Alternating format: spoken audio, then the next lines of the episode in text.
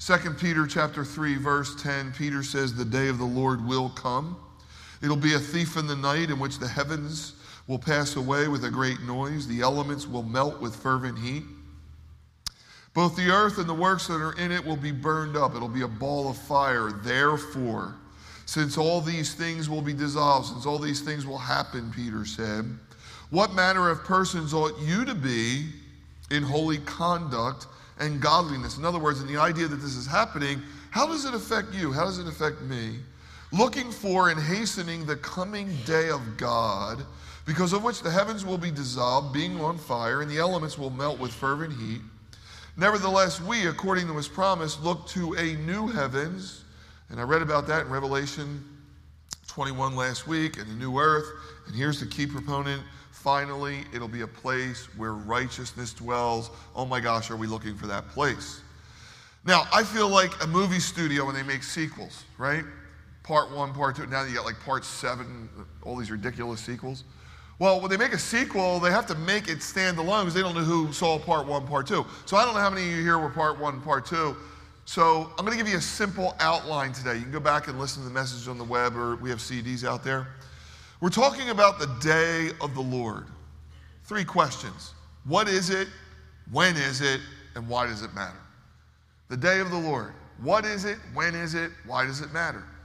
Now, what is the day of the Lord? We spent a lot of time on this the last two weeks. Real quick summary it is the most documented time in Scripture. When I say Scripture, I'm talking about the older covenant, 39 books of the Old Testament, and the New Testament that we so love and is dear to us.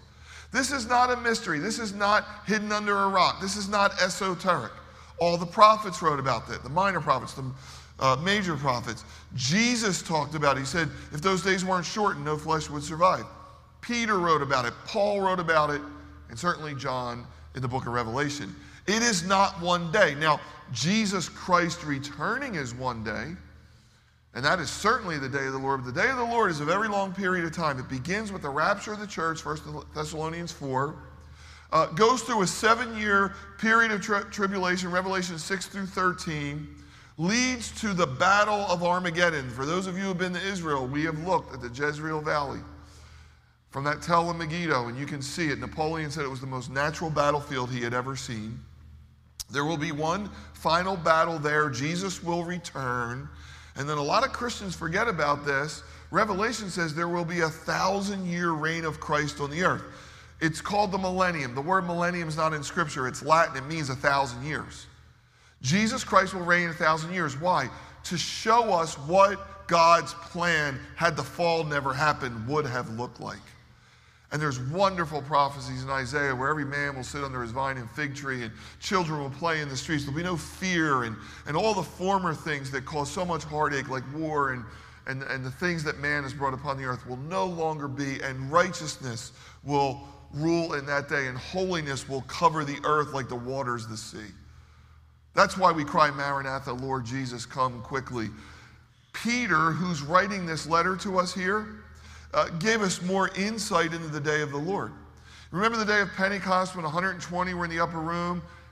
The Spirit of God comes, bursts the church, and they're speaking in tongues. Well, they go out of that room and they begin to speak, and everybody can hear in their native language, and people are confused, right? There's this paranormal activity, and their conclusion is these people must be drunk. And Peter says, Well, nobody's drunk. It's nine in the morning. And I love this. He can point to it in Scripture, and the Scripture they knew was the Old Testament. He said, This is Acts 2, this is what Joel said.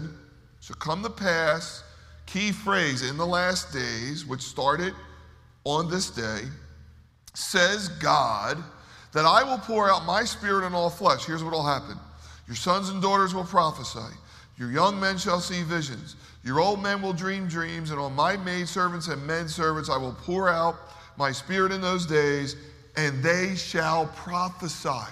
The gifts of the Spirit, the pneumata or charismata, would be a part of the church from this day forward. Now, when would that end? Would it cease when the last apostle died? Like John on his cane in Revelation, speaking in tongues, and when he dies, that's it? Nobody prophesies, you know, etc., etc.? No, he goes on to tell us from Joel. He said, These things will happen. And then God says, I'll show wonders in heaven above, signs in the earth beneath, blood and fire and vapor of smoke. The sun will be dark and the moon and the blood before the coming and the great, awesome day of the Lord. And now you know what that day is. That day is this day we've been studying for three weeks. What was Peter saying? Peter was saying normative affair in the church would be the gifts of the Spirit would be moving because the Holy Spirit would be active. Now, no one argues that the gifts of the Spirit weren't working in the early church. Cessationists just believe they ended with the last apostle or when the Word of God came to us. Peter says, no, this is going to be normative activity until the day of the Lord. What marks that?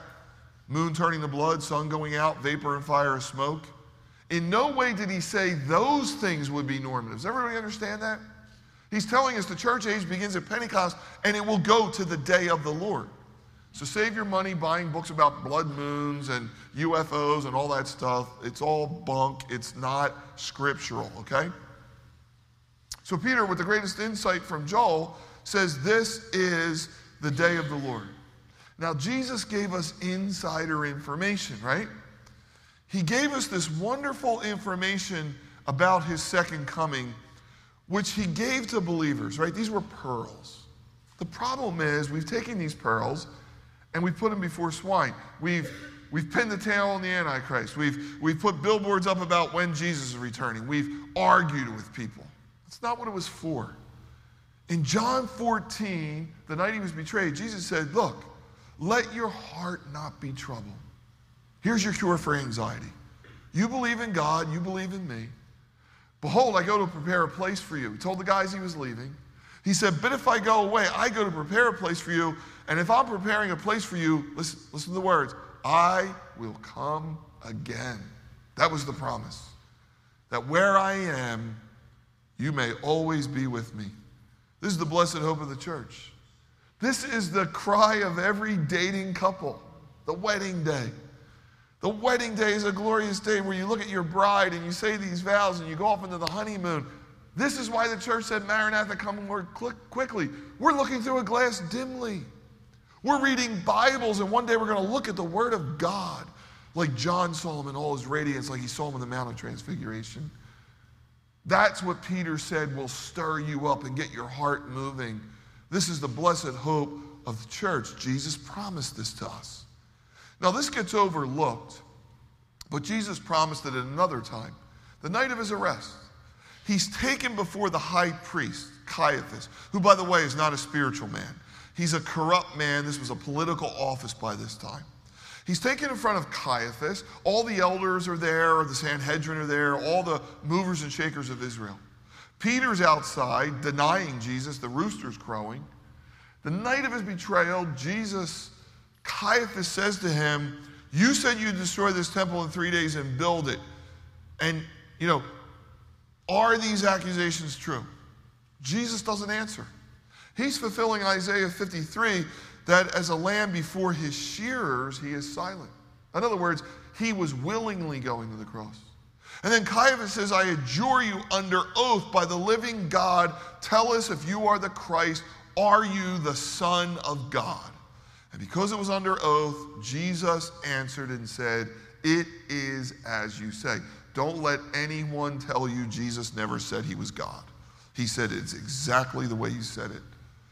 But then he said this Nevertheless, I say to you hereafter, you will see the Son of Man sitting at the right hand and power and coming on the clouds of heaven. They're going to crucify him the next day. All the power of Rome is going to crucify him. And he said, One day you're going to see me coming from the right hand of God, Psalm 110, and you're going to see me coming on clouds. And if you want to know what got Jesus crucified, it was this. Because he made himself one with God and he made himself the Messiah. But to you and me, he gave us these pearls I am coming again. In Revelation, he told John, I'm coming quickly. Pastor Bob, it's been 2,000 years. Yeah, Peter told us about that. Watch your timing. We live in time, God lives outside of time. A day is a thousand years, a thousand years, one day. God's not slack. God has a watch. He knows what He's doing. He doesn't want anyone to perish.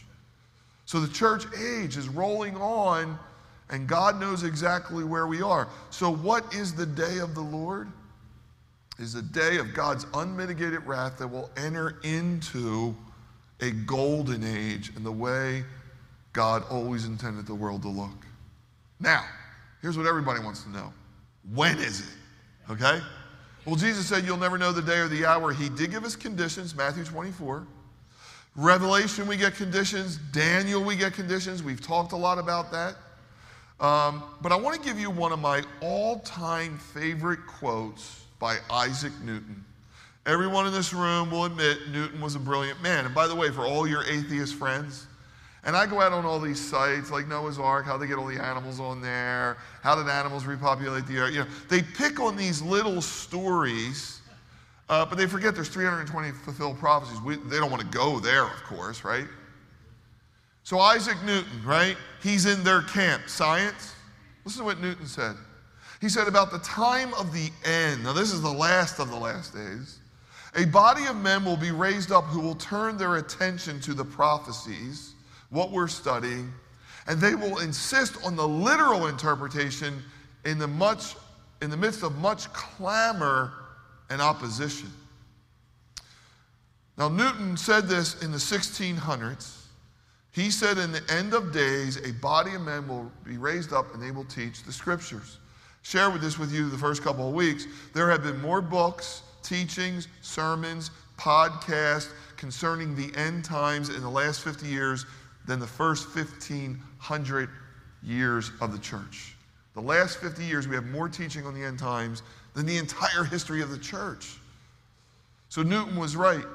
Newton also had a profound insight to argue for the literal interpretation. Why?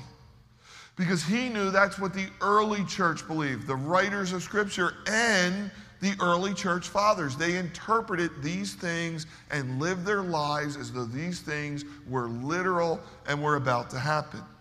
Now, let's take a little sidebar for a minute. This will help you in your Bible study. Um, when people read the Bible, they say, well, how do I interpret the Bible? The Bible is not hard to interpret, it's like any other literature. Uh, many people take credit for this quote. I'll give you the guy who really said the quote. Dr. David L. Cooper. He's a Hebrew scholar, a missionary to Israel. He said the golden rule of biblical interpretation. Everybody in Seminary 101 gets this unless it's a liberal seminary. When the plain sense of Scripture makes common sense, ready for this? Seek no other sense. God said, Let there be light, and there was light, and it was day one. Seek no other sense. That's the way we read everything else. When, it's, when it makes common sense, seek no other sense. Therefore, take every word as its primary, ordinary, usual, literal meaning, unless the facts tell you otherwise. Make sure you study it in, the, in light of related passage and axiomatic and fundamental truths indicate that something else is being said. Okay?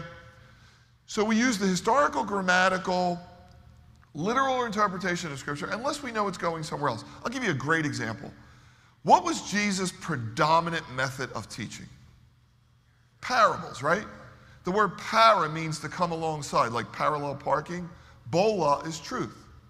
So, Jesus, if you wanted to understand the gospel and how the seed of the gospel goes into our hearts, he talked about farming, right? A sower sows the word because they were agrarian. Uh, today, I use sports analogies, right? Because people watch sports 24 7. But those are all parables, but we know he's teaching a parable. The Bible uses similes, right? You know, uh, I saw, you know, Isaiah saw, I saw him high and lifted up. Uh, it was like this or like that or nations, etc. Those are similes. Uh, there are metaphors. Sometimes there's allegory in Scripture. When you read apocalyptic books like Daniel or Revelation, you'll see beasts, dragons, flying scrolls, horses with men's faces, locusts, and you think, oh my gosh, is this Harry Potter or is it the Bible, right? And what you have to understand is these people were seeing stuff and they had a grasp for all that they knew to describe it to you and me. So if you were alive in John's day, right, like 60 AD, and you saw an Apache helicopter, how would you describe it? I think he did pretty good, like a locust with a man's face. That's pretty darn good, if you ask me. So you have to understand how Bible interpretation works. And then Newton said he was arguing that one day we would look at these prophecies literal. Why? Because in his days, it had moved to allegory. After the church fathers, men came along and they said, no, here, here's how the deal works. The promises to Israel no longer exist. They've all moved to the church. Jesus' second coming, yeah, he's coming again, but not literally. He's coming through the church. And this idea of a thousand year reign of Christ, we're actually living in it. We're actually living in the reign of Christ. He's reigning through us. And they allegorized it. Augustine kind of theologized it. And this is where the church in the Middle Ages somewhat lived. But Newton knew better. He looked forward to our day, he looked forward to a literal interpretation. And Newton couldn't see, only probably in his mind eyes, one of the things that we could see, it was at least 300 years away, and that was the nation of Israel in the land. Now, this is all through the first five book, books of Moses. I'm going to give you, just from Deuteronomy, verses I stitched together. Go look them up if you want. Uh, it's mainly Deuteronomy 28 and 30, but I put them together so they read and give you the full comprehension. This is God speaking to the nation. They're not even in the land yet. He said, You will be uprooted from the land you're about to possess. The Lord will scatter you among the nations, from one end of earth to the other. And among those nations you will find no repose, no resting place for the sole of your foot. You will live in suspense. You will be filled with dread both day and night, never sure of your life. When all these blessings and cursings that I've set before you come upon you, and you take them to heart wherever the Lord your God disperses you among the nations, then the Lord God will put all these curses on your enemies who hate you and persecute you. And then the rest of the verses say, and he who scattered Israel will bring them back. Now, this wasn't God's intent, this was God's foreknowledge. The wandering Jew has been one of the most aptly titled or coined phrases I've ever heard.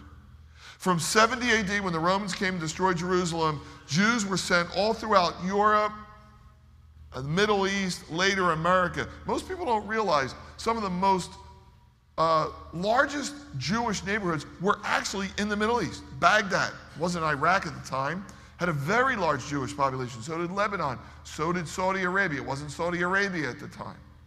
They were all throughout Europe. We know much of that history. When the Jews were sent throughout the world, two things happened. One, they thrived. When they went to Babylon the first time under Nebuchadnezzar and Daniel's time, it was only 70 years, and Zerubbabel comes back and rebuilds the temple. Do you know most Jews stayed in Babylon? Do you know why? They loved it there. You know, here they were farmers and they learned finance and banking and they saw the hanging gardens of Babylon and, you know, it was a pagan place, but they built synagogues and they said, you know, we'd like to have a piece of this. And that was the history of the Jews. They thrived wherever they were. So we were in Israel about three weeks, four weeks ago, and unlike my early years where I kind of zoom back here and resume what I do, I spent a few days in Europe now to decompress. I usually go to London. This time I went to Paris. Well, the interesting thing about Paris is my Jewish guy, Daniel, his family is French. They're from Paris, and they fled to Israel uh, right before the Holocaust. And I got to tell you, I got to Paris, and after a day of touring, I emailed Daniel and said, Why did you guys ever leave Paris? I don't even want to leave Paris, okay? Uh, why would you leave London? Why would you leave Germany? Why would you leave Rome? Why would you leave New York City to go to a place in 1890 that Mark Twain said lacked two things a man and a tree?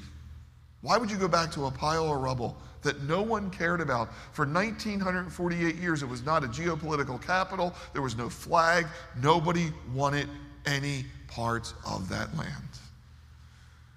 The Jewish people thrived. They were, they were clockmakers and butchers, and they collected fine art, and they became engineers. They built the whole Russian infrastructure. And yet, what did God say in Deuteronomy? I will scatter them, and I will bring them back. The mystery of anti Semitism cannot be explained without saying it's supernatural. Why would you persecute 1% of 1% of the people who have won 22% of Nobel Peace Prizes? What about these people outwardly? Why would you persecute them? Some people say they were Christ killers, right? I can't believe that's the sole reason. And that can't be the sole reason because look at their holidays. Their first holiday, their greatest one, is Passover. What's that about? 400 years slavery in Egypt? No Christ killing there. Purim celebrates the genocide that almost happened under the Persians. That's the book of Esther. Um, Hanukkah is about the Greeks. Remember, they desecrated the temple. And then Rome crushed them in 70 AD. Had it not been for a series of events with the Holocaust capping it off, Jews would have never gone back to the land of Israel. It is one of the greatest miracles of all time how God has called these people back, almost like He called the animals onto the ark. And you and I have lived through it, or we're pretty close to having seen it. We can look back, it's not far off. God's bringing them to the land is one of the supernatural indicators Newton talked about that we would see in our day to know we might be closer than you think. Now, a lot of you will hear about Zionism, okay, and you'll be confused, so let me explain it to you. Zionism was a political movement that started in the late 1800s by Theodore Herzl. Uh, if you ever see that picture of Ben Gurion uh, 70 years ago, right in this month, May, I think it's like May 9th or 18th or so, um, declares the nation of Israel. The picture behind him, if you Google this on images, that's Theodore Herzl. Herzl starts the Zionist movement. It's a political movement for the establishment of a Jewish state, which, by the way, they were almost willing to accept places in Africa, if you can believe that. They were just looking for a homeland where they wouldn't be persecuted. Uh, this movement takes steam. David Ben Gurion kind of rises up. There's the Balfour Declaration in England, where Britain, now, who has control of that part of the Middle East, gets behind them. The League of Nations gets on board. There's, there's a Zionist conference every year. But it was really the Holocaust that pushed this forward. And in 1948, David Ben Gurion stands up and says, The land um, that now has been created shall be called Israel. And it was a modern day miracle. No nation had ever gone out of existence had come back speaking their own language with their same flag and national identity. The earth had never seen it before. The next day, they were attacked by five standing Arab armies, population 18 to 1. They had tanks, they had air equipment, they had armies. Israel was flying, listen to this Piper Cubs, Molotov cocktails. If you want to read a fascinating book, I think we sold out in the first service. Larry Collins, a secular writer for the New York Times, has written a book called Oh Jerusalem. He explains some of the quote unquote miracles that had to take place behind the scenes. I'll give you one to whet your appetite. So, right after World War II, uh, Israel sends spies to New York City. A group of engineers rent a Manhattan apartment and they kind of steal blueprints from General Motors on how to build tanks. They then go and buy scrap metal all around the world, ship it back to Israel for hardware stores because it was illegal to ship arms across the seas. The people on the other side open up all this equipment, take the blueprints, and rebuild tanks that they used in 1948. And that, that's one of a hundred God stories and things that happened that allowed David to defeat Goliath a second time. Again, a modern day miracle. What brought Israel back to the land? Certainly Zionism was a part of it, but God was using it. And God brought back a million Russian Jews. He brought back people like Golda Meir. I just finished her biography. This woman living in Michigan comes back to the land because she could taste it. Shamir and Peres and all these warriors come back because they sense there's something going on they can't explain. And there's a subset of evangelical Christians, very few, that are praying for the peace of Jerusalem and want to see this happen. Why am I telling you all this? Because Jesus in Matthew 24 said this When you see the fig tree blossom, that's a metaphor. The fig tree, all through Scripture, is Israel. You know summer is near, common sense. So you also, when you see all these things, know that it is near at the very doors. Jesus said, when you see Israel back in the land, when you see all these things, when you see birth pangs, you are standing at the door. And guys, we are. No people ever sitting in church pews have ever sat here with Israel in the land. With the modern technology we have, with some of the things we're seeing going on in the world with population, things I've talked about in the last couple weeks. And then Jesus said this Heaven and earth will pass away, my word will never pass away. Scofield believed that. When he wrote his study Bible in the 1800s, he said Israel had to be back in the land. Almost every other scholar said no, God did away with Israel because you couldn't comprehend it. They couldn't comprehend you would go there in 2018 and see what we saw. It was impossible, so they came up with replacement theology. Scofield said, No, what God says he means and what he means he says, and I'll stand on it. Today, not only is Israel in the land, they are a startup nation. They have some of the most prominent stocks on the stock exchange. They have a booming uh, uh, technological sector. The eyes of the world are on Jerusalem, especially with us putting the embassy there.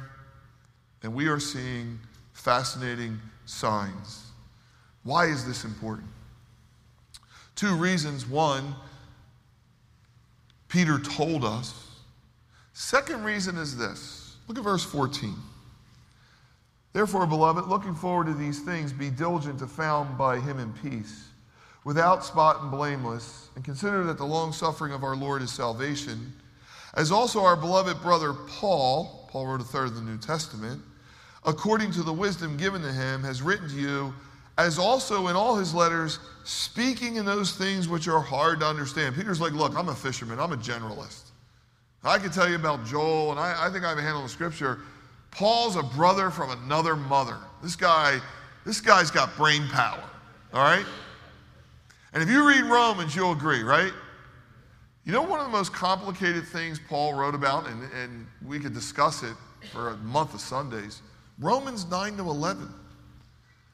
In Romans 9 to 11, he said, Look, God called the nation of Israel, they, they were the natural tree, and they have been set aside that we might be grafted in, the church. But don't get prideful of that because God could cut us out. Paul also goes to say, and for the sake of brevity, that there's coming a time where all Israel will be saved. That's weird terminology for the New Testament or anybody that believes God's done with Israel. What Paul was saying is God still has a plan for these people. That's why we see them arising in the last days. Read Revelation. We're given 12 tribes from the Old Testament. God knows where they are.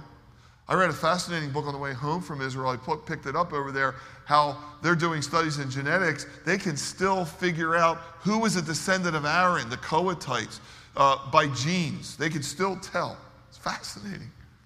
Of course, God already knew. He'll, he'll, he'll get them where they need to go. Revelation says there's going to be every tribe, every kindred, every tongue. That includes Jews. Zechariah said when they see him, they'll be seeing him for the first time and they will weep and mourn for him as one mourns for a firstborn son. Why does the day of the Lord matter? It matters because for you and me, who have given our lives to Christ, we said, God, I believe you're the Christ. And I'm going to set aside my one and only life, and I'm going to follow you. I'm going to trust you with my life. I'm going to trust you with my salvation. I'm going to trust you with my kids. I mean, there's a lot of promises we're standing on, right? My life verse is Joshua 1 8. This book, a law shall not depart from your mouth, but you shall meditate it on it day and night. You'll have great success. I mean, my whole life, the foundation is God's word. But you know what God's saying? God's almost saying to us, you don't need to stand on that alone because I've already given you a picture of what my relationship looks like. God said, I married Israel. I called them. I married them. I wanted to bless Israel. I gave them everything that was necessary. They were disobedient, so I scattered them. But guess what? Then I offered them grace and I regathered them. And even though they're sticking their hand in my face, I've blessed that nation.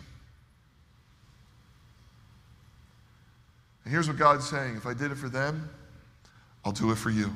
If I was faithful to them, I'll be faithful to you. Even when it doesn't look that way. Even when things are dried up and parched. And every skeptic's telling you, like the mockers here in Peter, that God is not active in your life. God said, I mean what I say and I say what I mean. And you can take it to the bank that I'll do all these things for you. I love what Peter says here that because all these things will happen, that you can be found in him in peace. Philippians says there is a peace, my translation, that makes no sense. There's a peace that passes even rational understanding. In other words, I'm at peace with my mortality. This could be my last day on earth, and that's okay. I'm at peace with my position in the world, with my lot. You know, when Israel came into the land, the land was doled out by lots. Some got ocean front, some got Jordan front, some were put in parched hills. But that was their lot in life. We've all been given a lot in life, we've all been given a field. And that's okay because God says if you work that field and you reap the fruit of that field, you'll receive a reward for that. There's a peace about that. You know, I don't need to get the latest book on what's the hot place to live. I don't mean hot by weather, like, like Portland, Oregon, or Pittsburgh. Like, there's always the greatest place to live. And I always say, no, it's not the greatest place to live because you're going to take yourself there. All right? And that will make it not the greatest place. All your problems will follow you. For a thousand years, God can give me lakefront property. It's okay. Now, if you have lakefront property, that's wonderful, but is there peace? I have peace about where the world's going. To be honest, I don't sit up all night watching CNN and Fox News and figuring out what Trump's doing and, you know, the rocket man in North Korea. I, I don't care about all that. I mean, I follow it and I look at it. I follow it only because I'm looking at it through a biblical worldview and lens. I'm not worried about it. I have tremendous peace. Peace about my family. I have peace about life. I have peace about what I understand about life. I have tremendous peace. I don't have all the answers, but I have peace. I'm not searching for something new. I'm not looking for the secret. I already found the secret. God loves me. He loves you. Has a wonderful plan for our lives. That's the secret, right? Peace. See, the second coming isn't we run around and tell people Jesus is coming with a sandwich board and we argue our position. He's coming pre trib, post trib. That's not what it is. The peace I have is tomorrow I mulch my flower beds, I pick my kids up from school, all with one eye on eternity, saying, God, what would you have me do right now? Because I know one day you're coming and this ball of fire is going to melt everything. Real quickly, I want to end with this. I told you that the day of the Lord starts with the rapture. I can't leave this teaching without telling you about the rapture. Um, there are people that will tell you, don't believe in the rapture, don't believe what your pastor teaches. It's a doctrine that was invented in 1830 by a man named Darby. No, that's not true. So, does anybody here believe Martin Luther invented salvation by grace? Anybody? Would anybody say he brought it back to the forefront? Yeah, Second Peter's all about false teaching. Paul at Ephesus said he was in tears with the Ephesian elders there, saying grievous wolves will come in. And they're going to twist scripture, etc., etc. Luther comes back and says, No, we're saved by grace, not by works. It's right in the Bible. He brings it back. Well, Darby did the same thing when he started talking about the rapture, how it was a tale of two comings. Christ comes for his church and at the end with his church. Paul wrote about it, Peter wrote about it, um, John wrote about it. Lutheran historian J.L. Neve tells us it was the predominant view of the apostles and the early church fathers. He said the time of the fathers was thoroughly eschatological in tendencies, the first 300 years, as was that of primitive Christianity. Men had the conscious awareness they were living in the last times. The immediate return of Jesus was anticipated. It was the expectation that held, listen to this, held congregations together. Men considered their imperative task to keep an eye on the approaching end and to work for their moral betterment so as not to be surprised by its appearance. In looking for the consummation, men learned to observe the signs of the times and to watch for definitive indications that would precede Christ's coming. The precursors were taken to, uh, to form the prophetic scenario so that seducers and the increase of wickedness and persecutions, antichrist, etc., uh, would be opposed. Now, this is one of the great historians saying, no, the early church believed in imminency. Christ could return at any time. I believe the rapture is important because we need a cataclysmic event to jumpstart the day of the Lord. I don't know how you're going to get a one world leader, a one world monetary system, a rise of a man of peace, an antichrist, and the building of a third temple without some worldwide cataclysmic event. For 1,300 years on the Temple Mount has been a golden dome. It's a mosque. I believe God allowed it to be there. Had it not been there, the Jews would have built a temple. God put it or allowed it to be there until the time of the Gentiles are fulfilled. Somebody's going to figure out that conundrum. And just like Mark Twain couldn't understand, neither could Isaac Newton because it looked like an, a non reality, it looks that way for you and me. But God said, Don't doubt me, I'll do exactly what I've said. Guys, we live in contradictory times. We live in unprecedented prosperity. Dinesh D'Souza wrote about this 20 years ago the, the rise of an escalating class, an overclass. So, America gave us a middle class, right? That's the dream of the rest of the world, and we've kind of carried the world into that dream. We're in an overclass now. You know, what we used to think was upper middle class, now that's middle class. Yes, there's poverty in America, but not on the scale of the rest of the world. But generally, the world's moving to an overclass. The days of Noah, prosperity. Then on the other side, we have abject poverty, dictatorship, extreme poverty, and um, sex trafficking, etc. We live in very contradictory times. We live in times where Jesus said when he returned, would he find faith on the earth? Would he find the faith that you and I adhere to? Very contradictory times. We live in times where everybody's got an argument and no one wants to dialogue. Because if I dialogue and tell you my side of the story, I'm offending you.